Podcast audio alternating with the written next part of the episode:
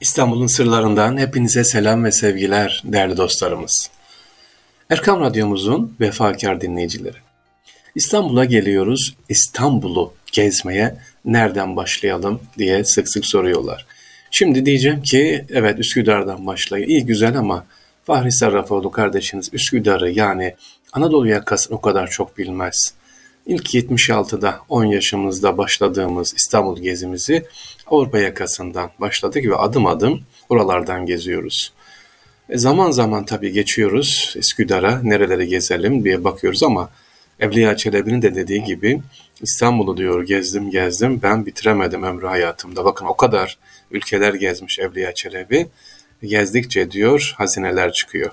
Biz de efendim 1976-2023 geziyoruz, geziyoruz, gezdikçe hazineler çıkıyor inşallah.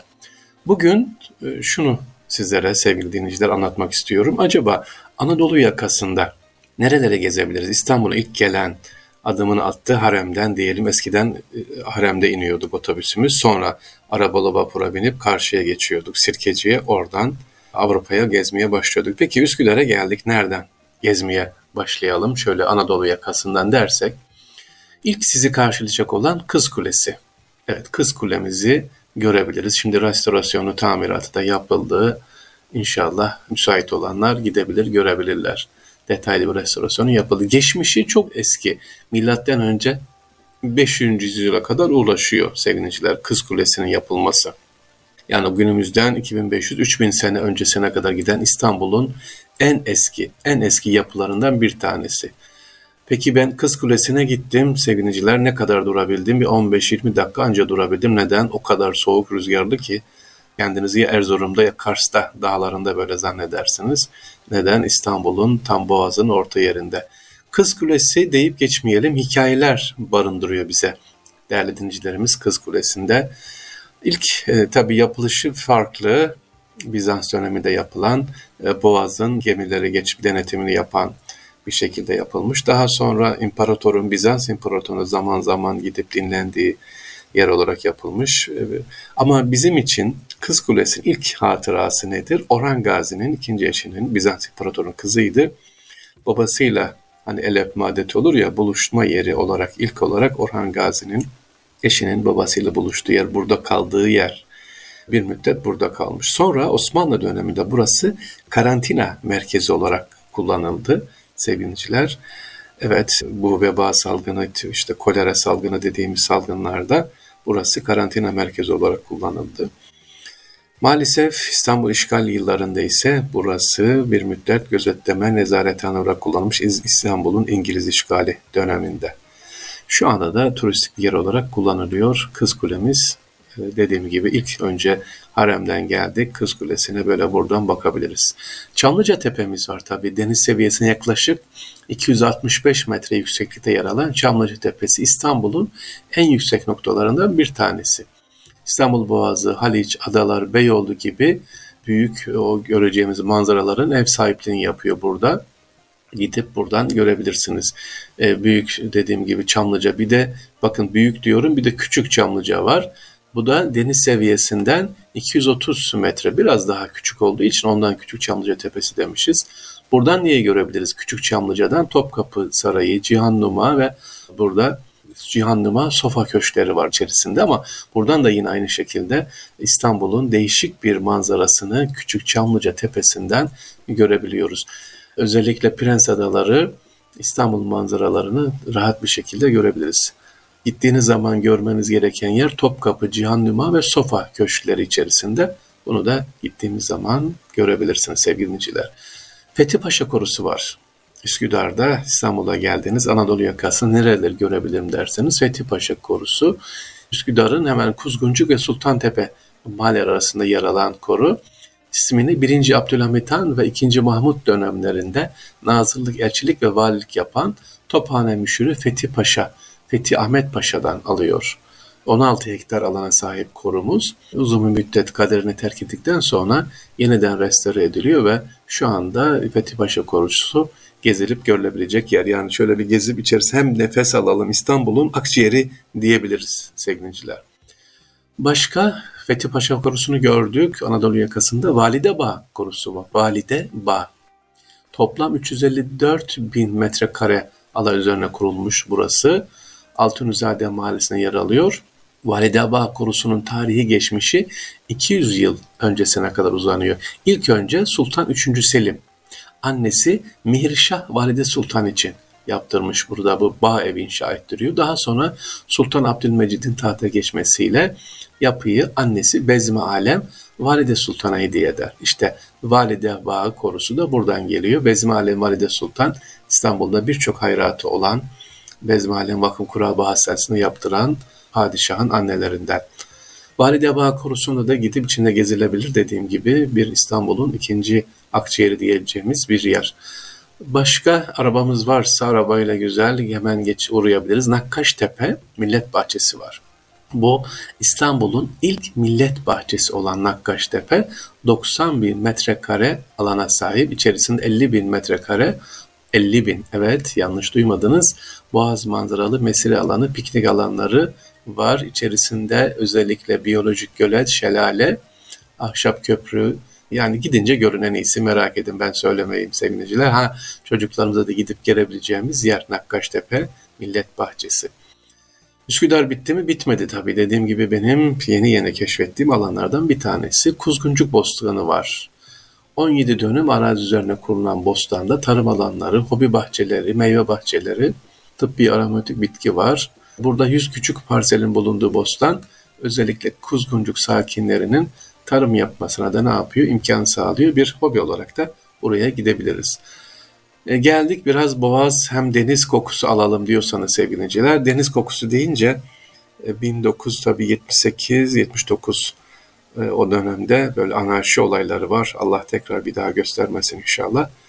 E, İstanbul'a alelacele gidip geliyoruz.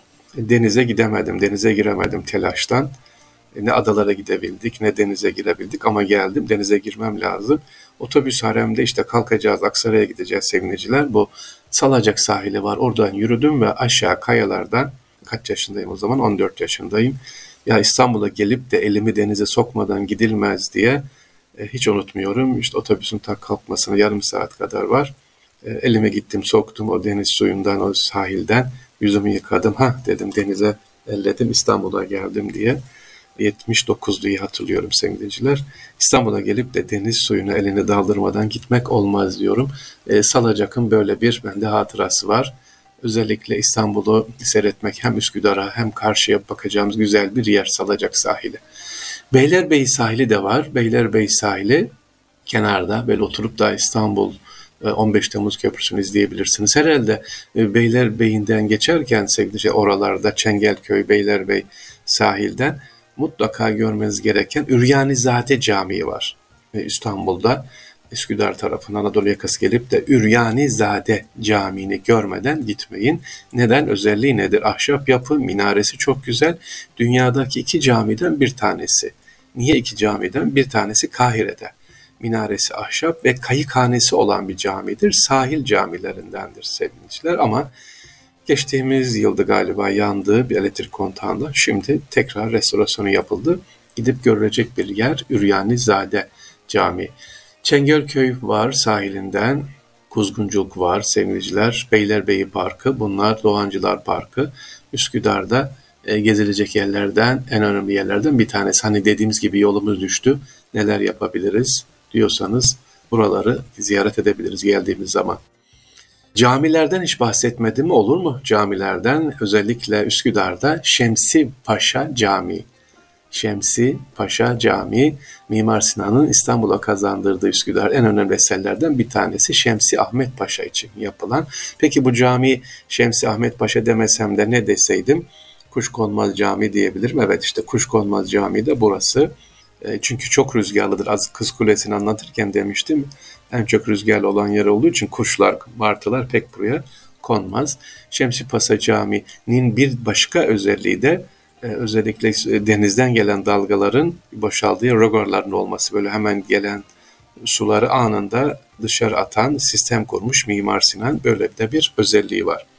Çinili Camii Üsküdar'da görmemiz gereken 1640 yılında 4. Murat'ın annesi Kösem Sultan adına yaptırılan Çinili Camii e, beyaz turkuaz renkte çinilerle meşhur. Burayı da görebiliriz.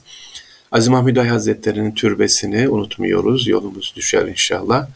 E, burada uçurtma müzesi de var. Üsküdar'a hani gençlerle, çocuklarla geldiğiniz zaman uçurtma müzesinde görebilirsiniz sevgili dinleyicilerimiz. Başka size gittiğimiz zaman eğer vaktiniz varsa Beylerbeyi Sarayı'nı görebiliriz. Beylerbeyi Sarayı deyince Anadolu yakasında Üsküdar'da hüzünlenirim Beylerbeyi Sarayı. Neden? Çünkü burası yazlık saraydır. Sobası yoktur, şöminesi yoktur buranın. E, mangalla ısıtılır mecbur kaldığınız zaman ama Abdülhamit Han burada e, Selanik'ten geldiği zaman vefat edene kadar burada kaldı ve soğuktan zatürreden vefat etti. Abdülhamit Han Allah rahmet eylesin. Beylerbeyi Sarayı'nın şöyle kısaca özetliğini anlatsa simetriktir. Yani içerisindeki eşyalar benim çok dikkatimi çekmişti. Karşılıklı böyle aynı eşyadan iki tane vazo, iki tane çiçek bezlemeler. Her odanın salonunda işte mavi salon, işte gemi desenleri, modelleri var, yemiş salonu. Beylerbeyi Sarayı'nın özelliklerden birkaç tanesi. Mihrimah Sultan Külliyesi ve camii görmeden gitmeyelim Üsküdar'da minaresi iki tanedir. Üsküdar'da başka var mı? Mihrimah Sultan yok ama Edirne Kapı'da bir Mihrimah Sultan daha var. İstanbul'un da en yüksek tepelerinden bir tanesi Edirne Kapı. Orada da tek minarelidir. Mihmah, ay ve güneş demek rivayet edilir ki doğum tarihine göre yapılmış. Ayın tam tepeye geldiği e, ya da güneşin işte Üsküdar'daki ay, Edirne Kapı'daki güneş diye Mimar Sinan'ın böyle bir sanat eserini konuşturduğu camilerden bir tanesi. İçi de çok güzel. Özellikle mihraptaki çineleri görmenizi tavsiye ederim. Üsküdar Mihrimah Sultan. Yeni Valide Sultan Külliyesi var. Ee, Sultan Üçüncü Ahmet'in annesi Gülnüş Emetullah Valide Sultan için yaptırılan cami ve külliyesi tabi bugün hala ayakta duruyor. Gidip de orayı görmeden de gelmeyelim. İçerisindeki özellikle mihraptaki çineler genişliği size biraz Sultanahmet'i andırır. Emetullah Valide Sultan ama genellikle Valide Sultan diye geçiyor. Yaptıranlardan hepsinden Allah razı olsun. Üsküdar'a geldi yeni camilerden tabii 6 tane minaresi olan cami var Üsküdar'da var. Çamlıca Camii.